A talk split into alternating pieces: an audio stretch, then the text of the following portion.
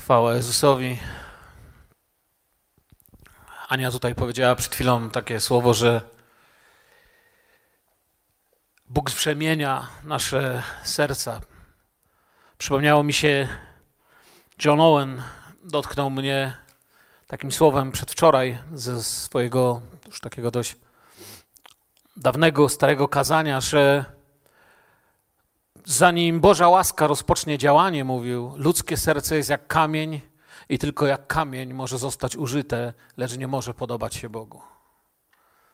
Podoba mi się to, że Bóg zmienia nasze serce. Już nie jest jak kamień i już nie może być używany jak kamień.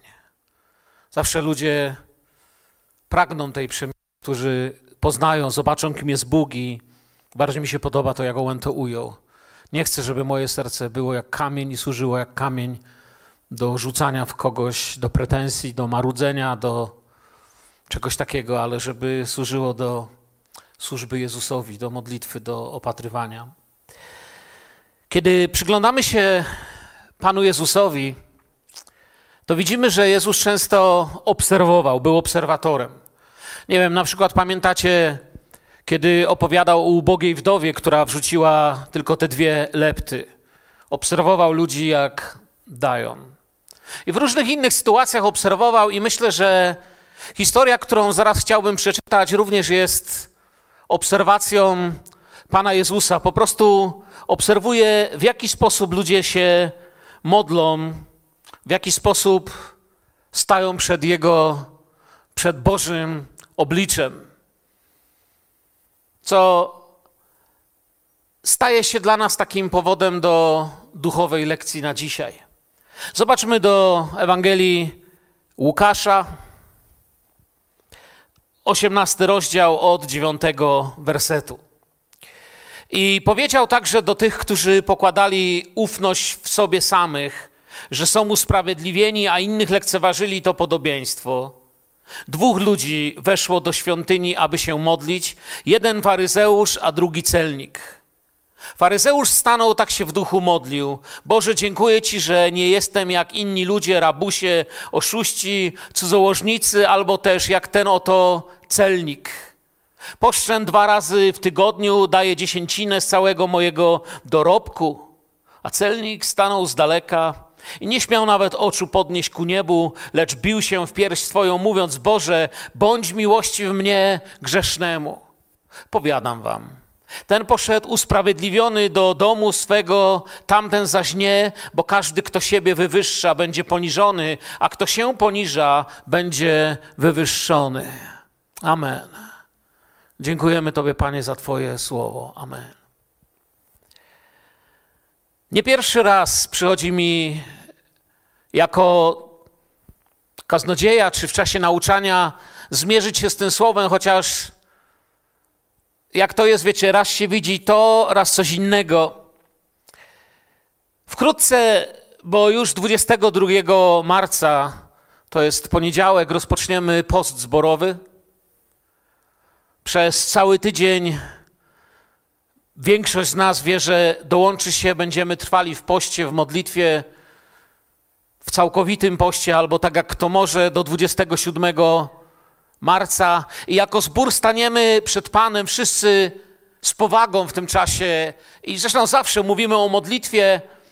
Czasami nawet tyle o niej mówimy, co się rzeczywiście modlimy, ale Bóg ma dla nas bardzo ważną lekcję dzisiaj. Ten rozdział 18 Ewangelii Łukasza, Łukasza yy, zaczyna się słowami, że powinniśmy zawsze modlić się i nie przestawać. I Pan Jezus naucza tam o natarczywej wdowie, jeśli byście popatrzyli po prostu sobie w kontekście tego, co dzisiaj chciałbym rozważać, tego, co przed chwilą przeczytałem.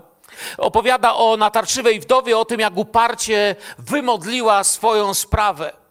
I taki przykład, gdyby w tym miejscu się skończył, gdyby ktoś, nie wiem, tylko ten jeden kawałeczek Słowa Bożego otrzymał, mógłby, mógłby mieć takie wrażenie, czy mógłby go to, mogłoby to skłonić go do myślenia, że bombardowanie nieba ilością modlitw jest tym, czego chciałby najbardziej Pan Bóg. Czyli niech tego będzie dużo. Czyli na przykład mając pocztę e-mail, mogę mieć jakąś sprawę modlitewną i wysłać, nie wiem, do tysiąca ludzi maila, i wtedy będę miał to poczucie, że spełniłem jakby Boże wymaganie, bo oto nie tylko ja się modlę, ale tysiąc ludzi modli się ze mną. A więc Bóg no, na, raczej nie ma szans, żeby nie mógł powiedzieć tak. Ale my wiemy, że to nie tak, że to nie tak działa. Oto nauczanie Jezusa o tym, że nie tyle ważne jest, jak przyszliśmy, ale ważne jest, jakimi wyjdziemy ze spotkania. To jest to, co za chwilę Jezus chce powiedzieć. To jest sens. Ale coś jeszcze o modlitwie chce nas nauczyć. A więc to było ważne w wypadku wdowy, to dobijanie się, to, ta, ta natarczywość modlitwy, ale Pan Jezus lekcję teraz pogłębia w tym fragmencie, który czytałem. I bardzo ważne staje się, jakim wychodzę z miejsca spotkania z Bogiem. Czasami pytamy się naszych dzieci, czytałeś Biblię? Czytałem ale w domyśle dla mnie zawsze jest, czy coś zmieniło to w Twoim sercu.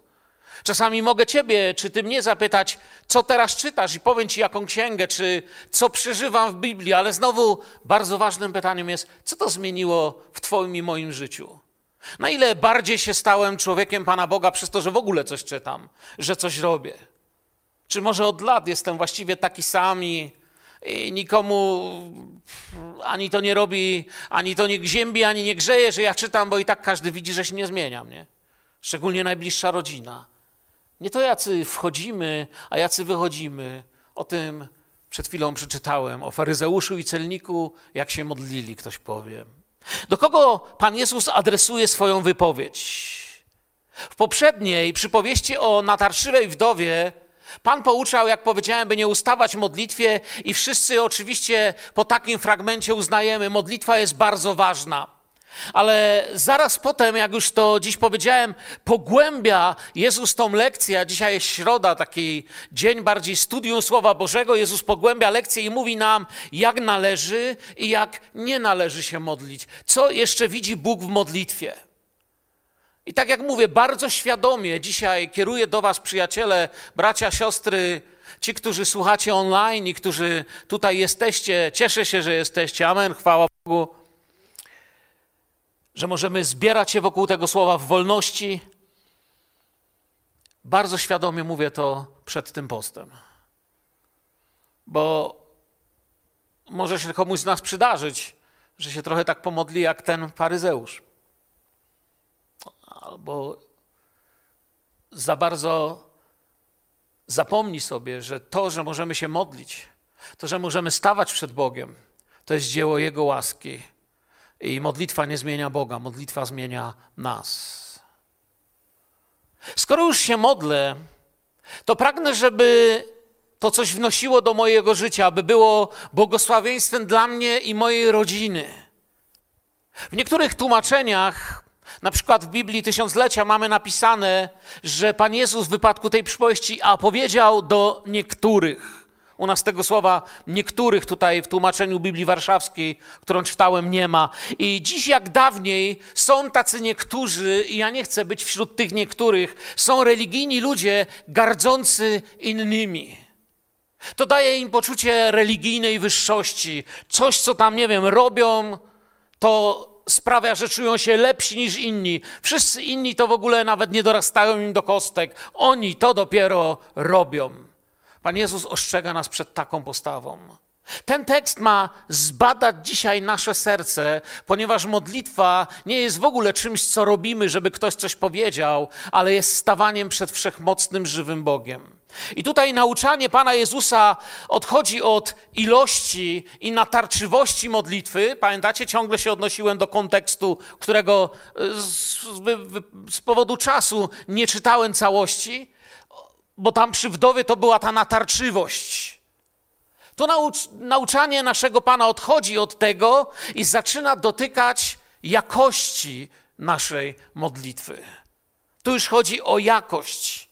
O jakości modlitwy Chciałbym, byście mnie tu dobrze zrozumieli. Oczywiście decyduje tylko moja postawa. Oczywiście, że decyduje o tym Bóg, bo przed Bogiem się modlę, ale chodzi mi o to, to czy modlę się właściwie lub czy niewłaściwie, decyduje tylko i wyłącznie moja postawa posłuszeństwa względem tego, co o modlitwie naucza Słowo Boże. To nie jest kwestia zboru. Cały zbór może nie potrafi się modlić, ale jeśli będziesz się modlił tak, jak mówi Słowo Boże, będziesz się modlił właściwie. Nie możesz zwalać na zbór, albo u nas to się nie da pomodlić, bo i wyliczyć listę, dlaczego się nie da. To nie jest kwestia zboru, środowiska czy zepsutego świata. To ty masz relację z Twoim Bogiem. Kościół to grupa narodzonych na nowo ludzi, którzy mieli osobiste spotkanie z Panem. Kościół to uczniowie Jezusa i ty masz osobisty dostęp do Boga i możesz właściwie się modlić. Tak jak mówię, choćby inni nie potrafili, człowiek może się nauczyć tego ze Słowa Bożego. Oczywiście ja wiem, że jest wśród nas wielu modlicieli. Podaję celowo tak jako przykład, byśmy widzieli, to nie zależy od tego, co robią inni. Zależy od tego, co ty i ja z tym zrobimy. Głównym przesłaniem Jezusa jest tutaj jakby takim głównym zdaniem tego nauczania, pokładali ufność w sobie samych, że są usprawiedliwieni, a innych lekceważyli. O takiej postawie serca przeszkadzającej w czasie modlitwy, tutaj Pan Jezus chce powiedzieć, ta postawa, chcę Wam powiedzieć, działa na dwa sposoby i uważajcie, by żaden z nich nie pojawił się w Twoim czy moim życiu. Działa mianowicie na takie. Pierwszy to jest, gdy źle oceniam siebie. Czyli nie widzę siebie w taki sposób, jak widzi mnie Bóg. I stąd ta najśmielsza modlitwa, Panie, zbadaj me serce, pokaż mi mnie takim, jakim Ty mnie widzisz. Oraz drugi, druga postawa, która może spowodować, że będziemy się modlić jak ten faryzeusz, to jest kiedy siebie i moje postępowanie stawiam jako miarę duchowości innych. Ja jestem wzorcem dla innych. Jeśli nie robisz tego, jak ja to robię, to na pewno nie masz racji. Jest to postawa pychy. Niemało takich postaw było wtedy, i Pan Jezus jedną z nich nam odsłania w tej opowieści, którą przed chwilą czytaliśmy, i niemało takich postaw mamy dziś, gdzie ktoś uważa, że właśnie my to to robimy tak, jak trzeba. Fałszywa pokora i duchowość musi zawsze poniżać innych. Dlatego, że potrzebuje tła, żeby wywyższać siebie. Musi zawsze poniżać słabszych, by pokazywać to, że jest silniejsza. Tych, którzy akurat mają problem, by pokazywać, że ja akurat problemów nie mam, bo jestem bardzo duchowy. I tak dalej, i tak dalej. Zdecydowanie musimy podkreślać tu, że ilość modlitwy nie zamyka Bożych oczu na jej jakość. Niedawno czytałem świadectwo Charlesa Colsona, Gdzieś, nie wiem, z dwa tygodnie temu przeczytałem dość grubą książkę, gdzie od początku, jak został politykiem, jak się uwikłał, jak został prawą ręką prezydenta Nixona, jak się uwikłał w aferę, w aferę Watergate i tak dalej, i tak dalej. Poprzez jego nawrócenie, potem przez wyrok, skazanie i człowiek przyzwyczajony do chodzenia w garniturach za takie pieniądze, że my nie zarabiamy nawet w ciągu roku tyle, ląduje w takiej więziennej piżamie, w więzieniu z czarnymi, z białymi, z kryminalistami i tak dalej. Tam doświadcza w niesamowity sposób Bożego dotknięcia. Nie tylko udaje mu się utworzyć grupę modlitewną, ale tam wspomina też taki moment, kiedy jeden z więźniów niesamowicie choruje, przewożą go do szpitala więziennego, w końcu na taką umieralnię go dają, na salę, gdzie więźniowie skazani na bardzo duże wyroki albo dożywocie dogorywają, no bo i tak już nic z nimi nie można zrobić. Lekarze się poddają i oni wtedy zbierają grupę modlitewną. Zbiera się ich czterech. I bardzo mnie poruszyło, jak on powiedział: Nikt z was nie musi iść ze mną tam się modlić. Ale jeśli ktoś z Was chce się pójść tam teraz ze mną modlić, on już stracił przytomność. Lekarze powiedzieli, że został mu dzień, może dwa, a prawdopodobnie i bardzo możliwe, że nawet tej nocy odejdzie. A ja wierzę, że Bóg go chce uzdrowić. I chcę Was zapytać, i zapytał czterech innych nawróconych więźniów, czy chcecie wyznać swoje grzechy? Czy chcecie się oczyścić przed Panem? Czy chcecie z prawym sercem otoczyć łóżko naszego brata? I było dla mnie niesamowicie poruszające, jak oni powyznawali swoje grzechy. W bardzo taki prosty. To byli wszystko bardzo nowi wierzący. Wiecie, towarzystwo w ogóle było niesamowite, bo to polityk po najlepszych uniwersytetach w Ameryce, kryminalista bez żadnego wykształcenia, jakiś tam złodziej, jeszcze jakiś kombinator razem badają, yy, prześwietlają swoje serca, sumienie, aby w ten wieczór położyć ręce na swoim chorym bracie. Zależy im i na drugi dzień rano biegną, żeby zobaczyć całkowicie zdrowego człowieka, gdzie Bóg się przyznaje do ich prostej modlitwy, do ich zwykłej, naiwnej wiary, bo nie za bardzo nawet mieli skąd czerpać. Zdecydowanie Bóg chce nam pokazać, że ilość nie zamknie jego oczu na jakość, ale jakość otworzy jego oczy na potrzebę, na to, o co się modlimy. Jeśli musisz gdzieś szybko jechać, powiedziałbym tak jeszcze innym przykładem, to co jest bardziej potrzebne? Trzy zepsute samochody, czy jedno niektóre czołgi albo ciężarówki w jednostkach wojskowych? Byłem raz w jednej jednostce, gdzie całe rzędy stały takich ślicznych, lśniących, wyczyszczonych, bo po prostu bez przerwy na każdych ćwiczeniach, wiecie, ktoś musiał je nawet trochę brudzić, żeby je potem ci tak zwane koty mogły czyścić. I one były czyste, one lśniły, tylko problem, że to jest chyba z tych 20 pojazdów, tam dwa chyba były na chodzie a reszta to były na części, ale wyglądały ok. A więc nie o, to, nie o to chodzi, jak coś wygląda, jakie jest. Tak też jest z jakością naszej modlitwy. Z Biblią w dłoni można zobaczyć, że czasem ludzie nie mieli czasu nawet dobrze się pomodlić, ale jakość ich modlitwy wynikała z relacji z ich Bogiem, z ich posłuszeństwa. Czasami stawali, w Biblii mamy takie przykłady, w takiej sytuacji, że właściwie tylko mógł, tak wiecie, wzdychać do Boga i szybko musiał działać. Mógł tylko myślą powiedz chwilę do Boga i musiał działać, bo nie wiem, służył królowi czy coś takiemu. A czasami Biblia pokazuje nam też ludzi modlących się długo, bez odpowiedzi, zabiegających o swoją sprawę bez sensu. Z drugiej strony, modlitwa nie jest jakimś krótkim poleceniem czy życzeniem. Czasem Musimy to też zrozumieć. Wytrwała modlitwa latami prowadzi nas przez duchową walkę, prowadzi nas do odpowiedzi, bo modlitwa zmienia, jeszcze raz to powtórzę, nas, a nie zmienia Boga. Jest też duchową walką, ale zawsze musi mieć Bożą jakość w tym, co mówi Pan. Badajmy nasze serca, patrzmy na to, zanim wejdziemy w przyszłym miesiącu w ten post, abyś wszedł w skuteczny post, wszedł w modlitwę, która naprawdę znów coś zmieni, która znowu pozwoli ci zrobić krok może jesteś bardzo znerwicowany, to tym razem módl się o to, aby cię Bóg z tego uzdrowił. Może nie masz pracy, módl się o pracę. Może jesteś związany nałogami, módl się o to, żeby Bóg, przyniósł ci wolność. Może jesteś związany marudzeniem i nie potrafisz żyć, żeby na coś nie marudzić. Bóg ci może dać wolność. Ale sprawdź swoje serce.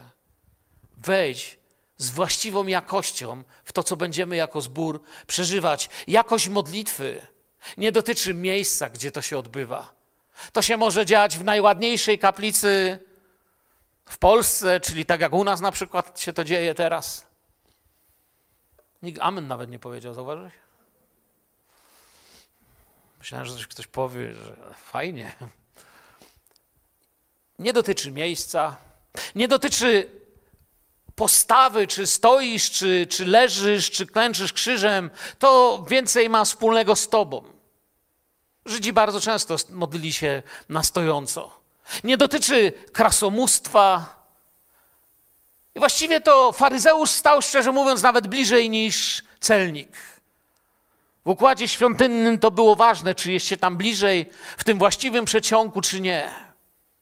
Celnik stał z daleka, faryzeusz stał bliżej. Miał bardziej religijną pozę bo modlił się tak, wiecie, no czytaliśmy, a celnik to nawet nie śmiał podnieść oczu, wrócę jeszcze do tego. Y, faryzeusz mówił ładniej. Wiedział, jak się modlić i wiedział, jakich słów używa. Celnik nie mówił pięknie, bo za bardzo szczerze mówiąc, nawet chyba nie wiedział jak.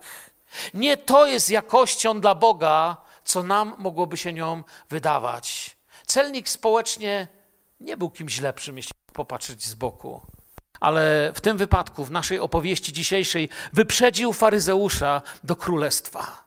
Wyprzedził go do królestwa. Studiując ten tekst, można na pierwszy rzut oka nie zauważyć ukrytego grzechu. Oto pozory pokazują co innego niż Boża realność. Dwóch ludzi idzie do świątyni. To dobrze czy źle? No dobrze, nie? Fajnie, że poszło dwóch ludzi do świątyni. Spotka- dwóch ludzi chce się modlić. To dobrze czy źle? No dobrze, fajnie. Dwóch ludzi poszło do świątyni, dwóch ludzi chce się modlić. To wszystko dobrze. Spotkanie modlitewne i dzisiaj będzie ich dwóch. To dobrze, bo chyba w tamtym tygodniu był jeden, czyli o 100% frekwencja wzrosła. To dobrze. No bo celnik raczej tam nie chodził. Faryzeusz myślę, że miał nawet chyba kartę stałego klienta i myślał, że ma darmowe minuty u Pana Boga. Był tak wyszkolony w tym, co robił. Nasze oczy, nasze oczy nic tu nie widzą złego, aż nie otworzy ich słowo przez Ducha Świętego. Nie wiem, czy wiecie, że Józef Flawiusz, kiedy opisywał faryzeuszy, to opisywał ich bardzo, przynajmniej w niektórych miejscach swojej historii, bardzo pozytywnie. Dlatego, że uważał ich za naprawdę kogoś istotnego. Podobała mu się ich pobożność. Natomiast celników bardzo jasno określał jako no, negatywne osoby. No tylko na ile oczywiście mógł, no bo wiadomo było, że też był na garnuszku Rzymu. Ale Duch Święty nam odsłania, że tutaj to zupełnie inaczej wygląda. Co więc jest lekcją dla nas i problemem, który pokazuje Pan Jezus? My oczywiście wyszkoleni w tym Nowym Testamencie, wierzący już od miesiąca, dwóch albo czterdziestu lat, wiemy dobrze o co tutaj chodzi, ale potrzebujemy ciągle tej lekcji Ducha Świętego w, ty, w tej sytuacji. Co jest lekcją dla nas i problemem, który pokazuje Pan Jezus? Ogólnie wiemy, faryzeusz to jest ten, ten, ten czarny pionek w tej historii. I przyglądamy się jej dalej. Bóg zna nasze serca. I nie wierzę, że ta historia, ten przykład, przypowieść Pana Jezusa jest tylko dla faryzeuszy. Nie jest też jakimś ukłonem politycznym w stronę celników. Macie, teraz powiem coś przeciwko faryzeuszom, a coś za wami, żebyście się chłopaki lepiej poczuli. Nie. Pan Jezus nie był politykiem, nie próbował zyskać niczyich głosów, mówił prawdę, która dotyczyła każdego człowieka stojącego przed Bogiem, bez względu na to, kim był. Faryzeusz i celnik. Kim byli? Co reprezentują? Faryzeusz, czyli samo słowo faryzeusz oznacza oddzielony, czyli można by powiedzieć, że mający się za kogoś świętego, sprawiedliwego. Ich ruch powstał jakieś 166 lat przed narodzeniem Pana Jezusa. Celem powstania ruchu było dążenie do przestrzegania prawa, czystości, yy, chronienie jakby Słowa Bożego, chronienie pism od i, i, całego kultu Jahwe, od przenikania innych elementów z innych religii, które ich otaczały. Gardzili celnikami jako zdrajcami, choć widzimy, że podczas procesów Pana Jezusa świetnie potrafili się dogadać z Rzymianami, chyba nawet lepiej niż celnicy. I więcej na tym zyskiwali niż celnicy. Żaden celnik tyle nie zarobił na kontaktach z Rzymem, co faryzeusze. No ale podawali się właśnie za takich. Celnicy pracowali w całym imperium, nie, lubię, nie lubiani byli przez ludzi, często byli symbolem korupcji i grzechu, byli zdrajcami. Odprowadzali pieniądze swojego narodu, grabili swój naród, często nieuczciwie. Zdecydowanie odrzucam, dodam tu to tak teraz na marginesie wam powiem, interpretację, z którą się spotkałem, że faryzeusz reprezentuje Żydów, a celnik reprezentuje pogan. Odrzucam taką interpretację jako fałszywą. Jest fałszywa, nieprawdziwa, nie dawałaby właściwego obrazu. Nie będę się nią dalej zajmował, ale jeśli z nią spotkaliście, uważam ją za dogłębnie fałszywą, dlatego że jeżeli byśmy y, logiczne myślenie rozpoczęli, logiczne myślenie rozpoczęli w tym kierunku, to dojdziemy do herezji. Wierzę, że reprezentują osobistą relację z Bogiem lub jej brak, a nie jakieś narodowe cechy. Wierzę, że Jezus tu mówi do niektórych, którym jest potrzebne, aby, aby coś przeżyli w czasie swojej modlitwy, aby coś się w nich zmieniło. Jeden i drugi zresztą byli Żydami. Faryzeusz. Co widać duchowo? Co widzimy duchowo? Jedenasty werset, dwunasty. Faryzeusz stanął i tak się w duchu modlił. Boże, dziękuję Ci, że nie jestem jak inni ludzie, rabusie, oszuści, cudzołożnicy, albo jak ten oto celnik. Poszczę dwa razy w tygodniu, daję dziesięcinę z całego mojego dorobku. Faryzeusz modlił się w duchu. Kierował swoją modlitwę on, kierował swoją modlitwę do Pana Boga. To, że stał, nie jest problemem. Jeszcze raz powtórzę, już mówiłem, to nie jest nauka o pozach. Żydzi często modlili się stojąc, chwalili Boga stojąc. To była normalna postawa, więc nie to było problemem. Jest też tutaj oczywiście głębsza interpretacja tekstu greckiego, bo my czytamy, że faryzeusz się modlił w duchu, ale głębiej patrząc na ten tekst, to możemy go przetłumaczyć tak. Stanął i tak się w duchu modlił, tak jest przetłumaczone, ale możemy przetłumaczyć stanął zwrócony ku sobie samemu i tak się modlił jakby zwrócony ku sobie się modlił, w głębie siebie, lub stanął skupiony w sobie samym i tak się modlił. Tak doskonale możemy ten tekst przetłumaczyć. Ten człowiek modlił się bardziej do siebie niż do Boga. Kierował modlitwy do Boga, ale zwrócony był na siebie, nie na tego, do którego się modlił chociaż takie pozory by sprawiał. Jego duchowe oczekiwania, oczy nie spoglądały w górę. Jego duchowe oczekiwania były zaspokojone, spoglądały do środka. To ja. Ja. Faryzeusz dziękuję Bogu za to, że nie jest jak inni ludzie. Czyli uważa, że właściwie to zasługa Boga. Zobaczcie, on Bogu dziękuję. On nawet nie uważa, że on sam z siebie taki dobry, ale jaki on dobry. Rabunek, oszustwo, cudzołóstwo są czymś złym, on to wie. Czyli ciągle jakby czegoś nie widać, co tu jest nie tak. Dziękuję Bogu, że nie ma tego w jego życiu. Brnie w swoje pozory, brnie w swojej modlitwie, która wygląda bardzo pobożnie. Ma, ma dobry wygląd właściwie z, Bogu, z boku, przepraszam. Pości dwa razy w tygodniu. Czy to źle? ale to nie jest problemem. Mało tego powiem. Patrząc na faryzeuszy czy na prawo żydowskie, pości o 100% więcej niż tego prawo wymagało. Bo pości dwa razy, a prawo wymagało, by pościć raz. Bóg nakazał im pościć raz w tygodniu. Bóg nakazał im właściwie pościć raz w w dniu święta przebłagania, jeśli zobaczymy sobie kapłańską 16 albo księgę Liczb 29, tam poczytamy, Bóg nie wymagał nawet tego, co on robił. No potem dodali czwartki i poniedziałki raz w tygodniu. Gdy, dlaczego poniedziałki i czwartki? Dlatego, że w czwartek, czyli piątego dnia, Mojżesz wszedł na Synaj, a stąpił po 40 dniach w drugi dzień tygodnia, czyli w poniedziałek, bo to dla nich jest drugi dzień tygodnia czyli i wtedy rozbił tablicę, czyli to są dobre dni na post. I pościli wtedy dwa razy, albo mieli jeszcze różne inne zasady, których im z czasem przybywało. A więc źle nie robi. Robi więcej niż trzeba. Daje dziesięcinę. No to już w ogóle nasz człowiek, na pastora go. Swój chłop. Mało tego, że on daje dziesięcinę. Jak on daje dziesięcinę, zobaczcie. On daje dziesięcinę lepiej niż ktokolwiek z was. Ja wierzę, że większość z nas tu w zborze zrozumiała świętość dziesięciny, bo dziesięcina nie jest czymś zbawiennym. Dziesięcina nie zbawia. Ale zauważyłem, że większość ludzi, którzy zakochają się w Jezusie wcześniej czy później, daje dziesięcinę. I czasem dają dużo więcej, bo jest jeszcze jałmużna, ofiara i tak dalej, o oddawaniu kiedy indziej.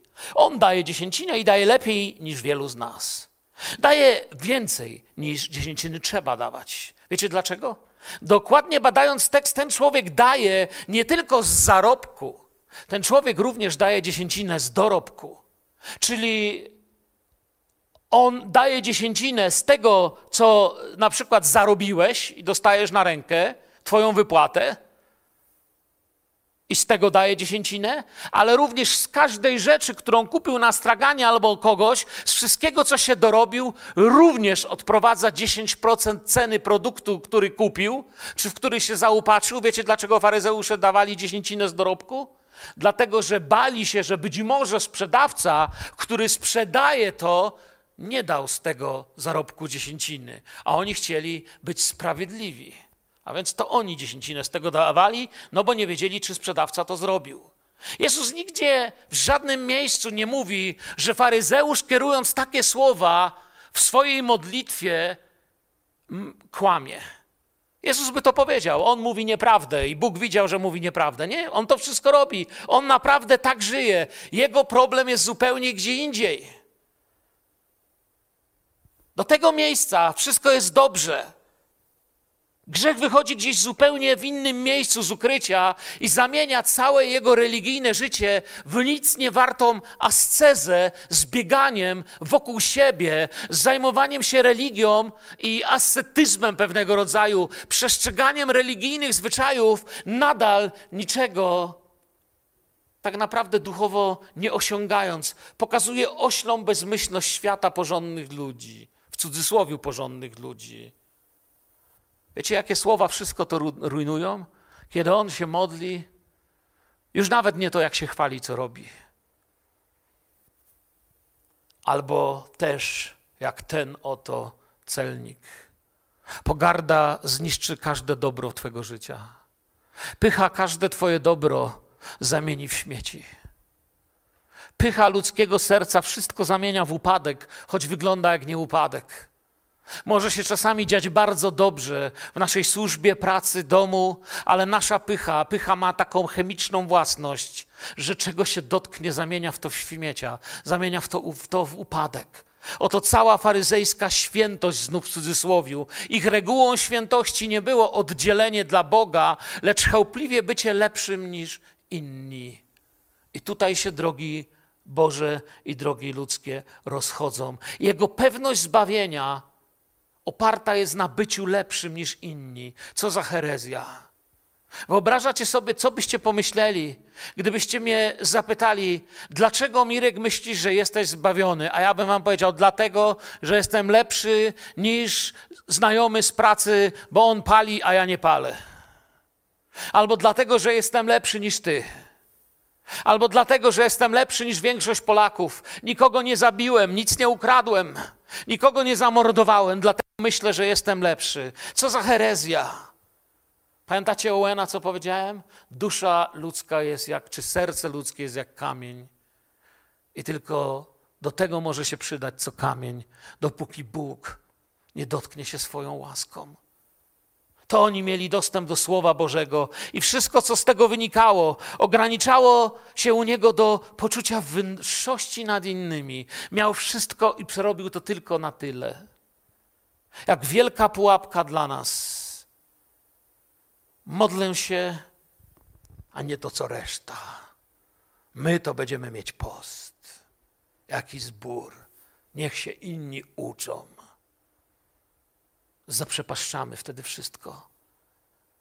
Wiecie, czasami sprawiał wrażenie dla mnie takie mówienie, jakby ktoś był zły, że inni się nie męczą razem z nim na modłach. Miałem kiedyś w zborze takiego brata, co narzekał, że nikt nie chodzi na modlitwę, ale robił to właśnie w takim tonie, że kiedyś się go spytałem, że mam wrażenie, że ty się chłopie tak męczysz tą modlitwą, że jesteś zły, że my się nie męczymy z tobą. Bo nic radości w tobie nie czuć z tej modlitwy, bardziej jakiś rodzaj zdenerwowania, że inni nie chcą się pomęczyć z tobą. Postawa faryzeusza zasmucza Boga bardziej niż grzeszność celnika. To jest odkrycie moje z tej historii. Postawa tego, co wygląda, że robi wszystko właściwie, rani i smuci Boże serce bardziej niż tego sponiewieranego grzesznika, który staje przed Bogiem. Jest dla nas dobre i pożyteczne wiedzieć rzeczy czy, i widzieć je tak, jak to widzi Pan Bóg. Wiedzieć te rzeczy, które Bóg chce, by były właściwe. Boże, pokaż mi, jak Ty mnie widzisz. Widzieć tak siebie i innych. Czytając tę historię, czuję się, jakbym stał z boku, obok Pana Jezusa. Słucham, On pokazuje, chce się uczyć. Chciałoby się krzyknąć. Człowieku, co Ty mówisz? Ty przecież nic nie wiesz o tym celniku.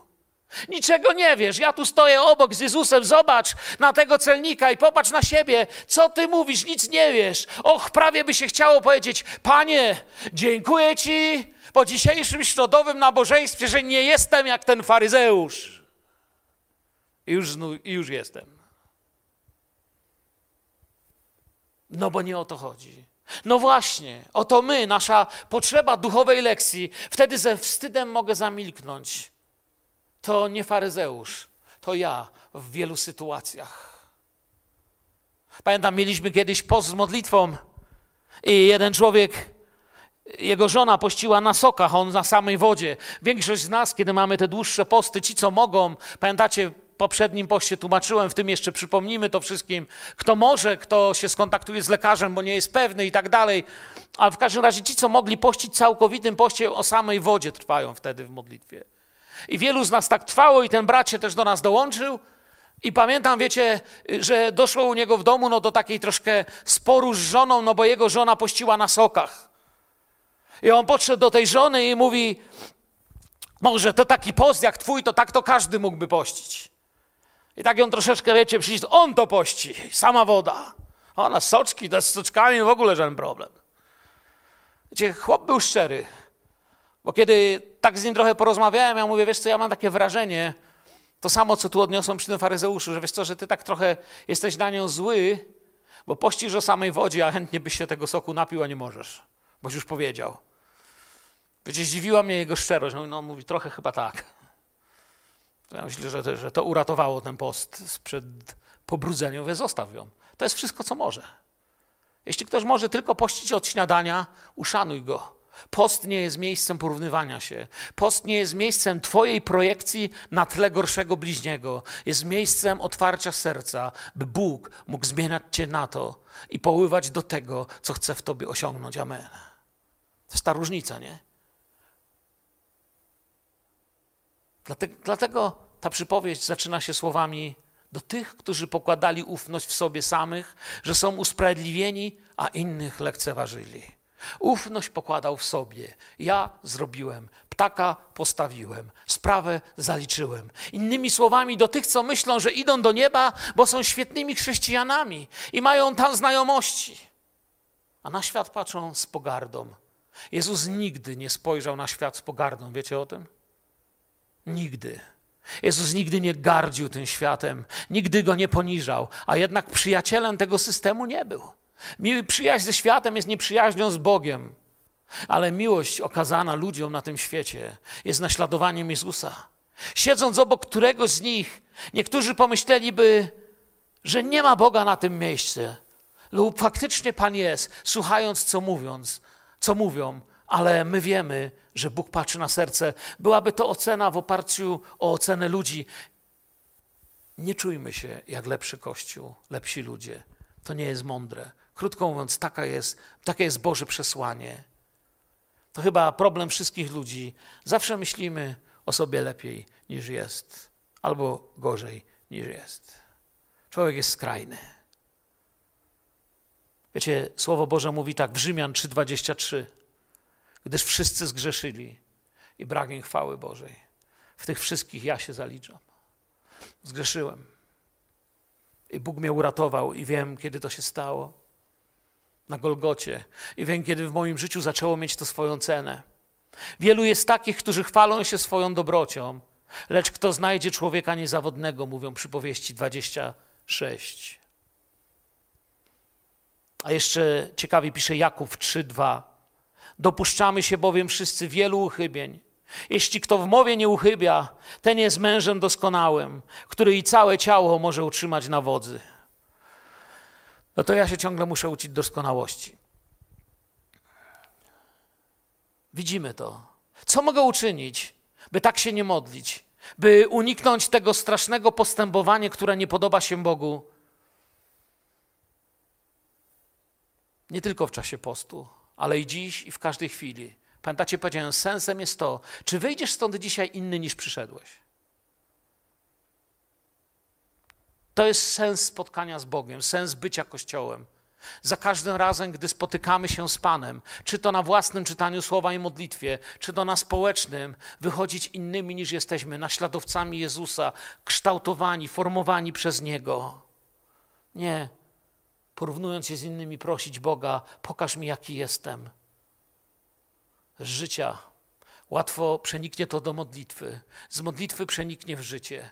Jeśli to będzie duma, będzie nas niszczyć. Jeśli to będzie ta pokora, Panie, Ty mnie kształtuj, Ty mnie prowadź. Ja wiem, gdzie mnie znalazłeś. Ja często, kiedy patrzę, jak niezwykłą łaskę Bóg mi okazał w moim życiu, wiecie, wspominam sobie, ja wiem, gdzie Pan mnie znalazł. Ja wiem, kim ja byłem. Ja wiem, że nie śmie podnieść oczu gdybym miał mówić o tym, że ja mam w tym jakąś zasługę. Pan Jezus nigdy tak się nie modlił. Chociaż teoretycznie, oczywiście tylko teoretycznie, tak jak ten faryzeusz się modli, mógłby się tylko Jezus pomodlić. Ale on tego nigdy nie zrobił, bo w nim pychy nie było, w nim żadnego grzechu nie było. On mógłby powiedzieć: Ja robię to, co właściwe, a nie tak jak wy. Ale on się tak nie modlił. Chcę być z wami.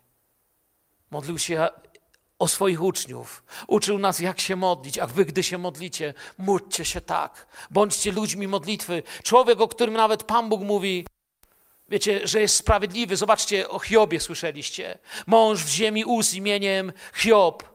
A mąż ten był nienaganny, prawy i bogobojny i stroniący od złego. Tak o nim Słowo Boże mówi. Wiecie, co on powiedział o sobie w księdze Hioba? W 40 rozdziale, czwarty werset. Oto ja nędzny. Cóż ci odpowiem? Swoją rękę kładę na ustach. Człowiek, o którym Bóg mówi, że, no, że naprawdę coś sobą reprezentuje, takie rzeczy o sobie mówi. Albo w księdze Hioba 42:5 tylko ze słyszenia wiedziałem o tobie, lecz teraz moje oko ujrzało cię. Innymi słowami, Panie, uczę się ciebie, chcę się uczyć ciebie, chcę się uczyć od ciebie. Wiecie, stan tego faryzeusza był straszny. Pycha sprawiła, że nie widział tego, co ważne przed Bogiem. Lepiej dla niego, gdyby tamtego dnia zamilkł, gdyby się modlił w milczeniu. Poszedł do domu i wiecie, co mógł opowiadać znajomym? Byłem dziś na modlitwie. Miałem dzisiaj bardzo dobry czas. Naprawdę wyszedłem dzisiaj z modlitwy wzmocniony. Bóg jednak uważał, że po pierwsze wcale nie był na modlitwie. I wcale nie wyszedł stamtąd nie tylko wzmocniony, nawet nie wyszedł stamtąd usprawiedliwiony. W ogóle nie był błogosławiony. A kim był celnik? Czy to, co robił celnik, było dobre? Czy Jezus staje w obronie celnika? Nie. To, co robili celnicy, było złe. Chcę, byśmy to wiedzieli. Jezus o tym wiedział, zdecydowanie złe. Faryzeusze nauczali lud w czasie lekcji Słowa Bożego, kiedy uczyli lud. Faryzeusze nauczali, że ktoś taki jak celnik nie może być zbawiony. Nauka faryzeuszu, kiedy, faryzeuszy, kiedy uczyli dzieci albo dorosłych w czasie takich lekcji słowa, brzmiała tak, że celnik nie może być zbawiony, nawet jeżeli we łzach pokutuje. Nie ma zbawienia dla celników. Taka była ich nauka. Mało tego, faryzeusze nauczali, że celnik nie mógł nawet wpłacić ofiary do świątyni. Przynajmniej oficjalnie. Oczywiście na boku świetnie się dogadywali i brali co ich. Skoro zdarzyło się nam czasem zrobić coś nie tak, celnik zrobił coś złego, ta historia pokazuje nam, że dobrze jest przynieść to przed Boga. Celnik wiedział, że można się modlić. Nie wiem skąd, ale wiedział o tym, bo przyszedł. Może jego rodzice się modlili, a może gdzieś to usłyszał, zanim został celnikiem. Modlił się prawdopodobnie na dziedzińcu zewnętrznym. Myślę, że modlił się na dziedzińcu pogan, że nie miał odwagi nawet wejść na dziedziniec dla Żydów. Tak mi się wydaje. Tego nie pisze w Biblii, to tak sobie po prostu tylko myślę. Nie myślę, że, że odważył się pójść tam, gdzie faryzeusze stali na dziedzińcu wewnętrznym. Był mocno z tyłu. Biblia mówi z tyłu, stąd moje domysły. Nie porównywał się z Rzymianami. Nie mówił, Boże, jestem celnikiem, ale mimo wszystko lepszy jestem niż Rzymianie. Nie tak brzmiała jego modlitwa. Tamtego dnia szedł, niosąc w sobie wiele trudnych spraw przed Boże oblicze. Ja myślę, że on na tą modlitwę szedł już od kilku tygodni. Coś ostatnio nie dawało mu spać. Tak sobie w niego wpatrzyłem się dzisiaj w Słowo Boże. Tak sobie o nim wczoraj wieczorem myślałem, kim on był. I myślę, że tygodnie wcześniej coś nie dawało mu spać. On już tak naprawdę wybrał się na tą modlitwę dawniej. Coś go męczyło. Myślę, że to decyzja wielu dni skumulowała się, na to nie było lekarstwa. Czuł, że musi iść chociaż spróbować. I Biblia mówi, że stanął z daleka, trzynasty werset, i nie śmiał nawet oczu podnieść ku niebu, lecz bił się w pierś swoją, mówiąc: Boże, bądź miłości w mnie grzesznemu. Wiecie, on mi przypomina, kogo wam przypomina w tej modlitwie? Mi przypomina Ezdrasza. To jest ten prawdziwy moment, kiedy widzimy, kim jesteśmy, że bez Boga nie damy rady. Nie czytajcie, ja tylko zacytuję ten fragment. Y, mało już mamy czasu, ale w księdze Zdrasza jest tam w dziewiątym rozdziale, gdybyście szukali. Nie czytamy tego, tak wam chcę tylko to zacytować. On się tam modli, Ezdrasz, Boże mój, wstydzę się. Nie ośmielam się nawet podnieść swojego oblicza do Ciebie. Boże mój, gdyż nasze winy wyrosły nam ponad głowę, a nasze grzechy, modli się Ezedrasz, dosięgły aż do nieba. To jest 9,6.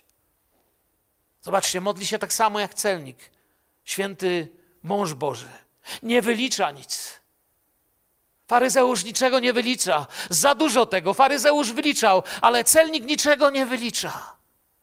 Kieruje się nie ku temu, co można zmierzyć.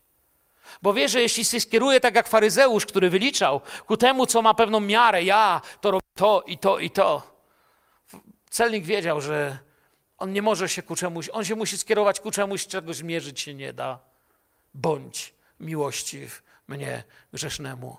Miłosierdzie Boże nie ma końca. Bez miary jest Jego łaska, bez miary jest Jego dobroć. Jest niezmierzalna, nakrywa każdy grzech Boża łaska. Stał z daleka, ale był blisko. Faryzeusz stał blisko, ale był daleko. Celnik stał daleko, ale stawał się blisko. Bo Biblia w psalmach, 34 psalm, 19 werset, co mówi? Bliski jest Pan tym, których serce jest złamane, a wybawia utrapionych na duchu. Nie śmiał podnieść oczu, lecz Bóg zwrócił spojrzenie na niego. Nie śmiał podnieść oczu, bo Bóg był dla niego kimś bardzo realnym. Nie śmiał podnieść oczu, bo myślał, czy mi jeszcze wolno podnieść oczy. Wyznał, że jest grzesznikiem, a to jest początek zwycięstwa najgorszych rzeczy w naszym życiu. To niebłahe powiedzenie. No nie wszyscy są doskonali, nie? On wyznał i nie śmiał podnieść oczu. I powiedział dosłownie: Wybacz Boże mnie, grzesznemu. To może być przetłumaczone tu dosłownie jako mi, wielkiemu grzesznikowi. To mnie grzesznemu podkreśla wielkość. Jego jedyną nadzieją było Boże miłosierdzie, nic poza tym. Stał przed Bogiem jako grzesznik. Inni nie mieli w tym momencie żadnego znaczenia. Dopóki jesteśmy ludzi, ludźmi, których smuci grzech, nasze życie może być przemienione przez łaskę. Dopóki czujesz, że jeżeli coś robisz nie tak, że coś oddziela cię od Twojego powołania, od Twojego działania, od bycia tego, kim chce Bóg, żebym był ja, żebyś był Ty, żebyśmy byli my jako zbór, dopóki czujesz, że coś cię oddziela, że to, co nie tak musi to Bóg naprawić, to jest szansa. Gorzej, kiedy przestanie w Twoim życiu przez zatwardziałość serca być słyszalny ten cichy głos. Kiedy będziesz spał spokojnie, choć spać spokojnie nie powinieneś. Wtedy jest źle. Ale gdy śpisz spokojnie, jako ten, który wyznał grzechy, jest schronienie znalazł w Chrystusie, to jest najlepsze, co się nam może wydarzyć. Nie modlił się z przyzwyczajenia celnik. Nie modlił się na pamięć. To jest moje też doświadczenie, wiecie, życiowe. Kiedyś się złapałem, że modliłem się i chodziłem sobie tak, wiecie, po zboże tam i z powrotem i powtarzałem te same słowa, ale to nie miało żadnego znaczenia. Nagle złapałem się, że moje myśli są gdzie indziej, że chcę stać świadomie przed Bogiem. Czasem coś powtarzamy od lat. Nasze modlitwy brzmią tak samo. Nauczyliśmy się po prostu coś powtarzać i mówić i mieścić się w dobrym tłumie. Celnik liczył tylko na miłosierdzie, reszta lepiej nie mówić. I kończąc, zbliżając się do końca, powiadam wam, są najlepsze słowa tego wszystkiego. Ten poszedł usprawiedliwiony do domu swego, tamten zaś nie. Przyszło dwóch ludzi się modlić. I wyszło dwóch ludzi z modlitwy. Jeden zmarnował czas, choć wyszedł bardzo zadowolony z siebie. Wydawało mu się, że jest najgorszym człowiekiem na świecie ale Bóg mówi: Widzę dla niego nadzieję. Z tego coś będzie. Bo każdy, kto siebie wywyższa, będzie poniżony, a kto się poniża, będzie wywyższony. Podobnie, podobne słowa Pan Jezus wypowiada w Biblii aż trzy razy. Pokazuje nam to, jak ważne to jest dla Boga. Aż trzykrotnie możemy to nauczanie usłyszeć w różnych miejscach. Pycha jest jedną z najbardziej znienawidzonych rzeczy w niebie o jakich sobie możemy wyobrazić. Pycha jest powodem większości upadków, większości problemów. Według niebiańskich norm i Bożego charakteru jest przeszkodą do jakiegokolwiek szczęścia, zwycięstwa i radości. Wszyscy znacie na pamięć werset, że Bóg się pysznym przeciwstawia, pokornym łaskę daje. Powiem wam tak, jeśli zobaczycie w moim życiu pychę, to pokochajcie mnie na tyle, żeby do mnie podejść i spytać, co mi się dzieje. Jeżeli zobaczysz pychę w życiu Twojego brata, Miej chęć modlić się o Niego. Czasami pycha przybiera bardzo religijne formy, próbuje udawać, że jest bardzo pobożna, ale to jest tylko pycha. Gdy zobaczycie pychę w naszym zborze, w pastorach, we mnie, w sobie, w służbach, wiedzcie, że tragedia blisko. Kiedy zobaczycie głęboką pokutę, kiedy będziemy oglądać pośród nas łzy, wyznawanie grzechów, to choćbyśmy to robili nieudolnie, wiedzcie, że przebudzenie dla Kościoła, waszych domów, rodzin i tego miasta blisko. Bóg do Izraela mówi odnośnie pychy: Złamie wyniosłą pychę waszą i uczynię wasze niebo jak z żelaza, a ziemię waszą jak ze spizu. Daremne będą wysiłki wasze. Ziemia wasza nie wyda swego plonu, a drzewo tej ziemi nie wyda swego owocu. Z powodu pychy. Tak samo szatan wie, kim jesteś. Bóg mówi, że twoją pychę i brzęk twoich lutni strącono do krainy umarłych. Nie chodźmy tymi śladami. Czy zaczniemy modlić się tak jak ten celnik dopiero wtedy, kiedy uderzymy w ścianę? Czy nie lepiej powiedzieć, Panie, dzisiaj sprawdź serce moje. Wiem, że masz dla mnie coś więcej niż siedzenie w kościelnej ławce. Wiem, że masz dla mnie coś więcej niż tylko religijną opinię na temat tego czy innego kazania. Wiem, że masz dla mnie coś więcej niż po prostu tylko takie życie, żeby przetrwać i pójść do nieba. Chcę Ci służyć. Sprawdź serce moje. Chcę być Twoim narzędziem, Twoim sługą, Twoim misjonarzem. Twoim misjonarzem od sąsiadów, zaczynając po krańce świata kończąc. Nie chcę zaprzepaścić tego, po co mnie powołałeś. Dwóch ludzi poszło potem do domu. Jeden jakby nigdy nie był na modlitwie, drugi całkowicie usprawiedliwiony. Jaki wyjdziesz ty? Powstańmy do modlitwy.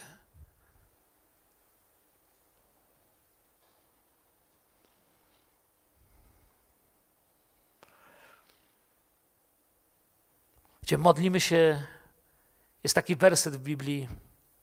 Bóg nie patrzy na to, na co patrzy człowiek. Człowiek patrzy na to, co jest przed oczyma, a Pan patrzy na serce, mówi księga Samuela.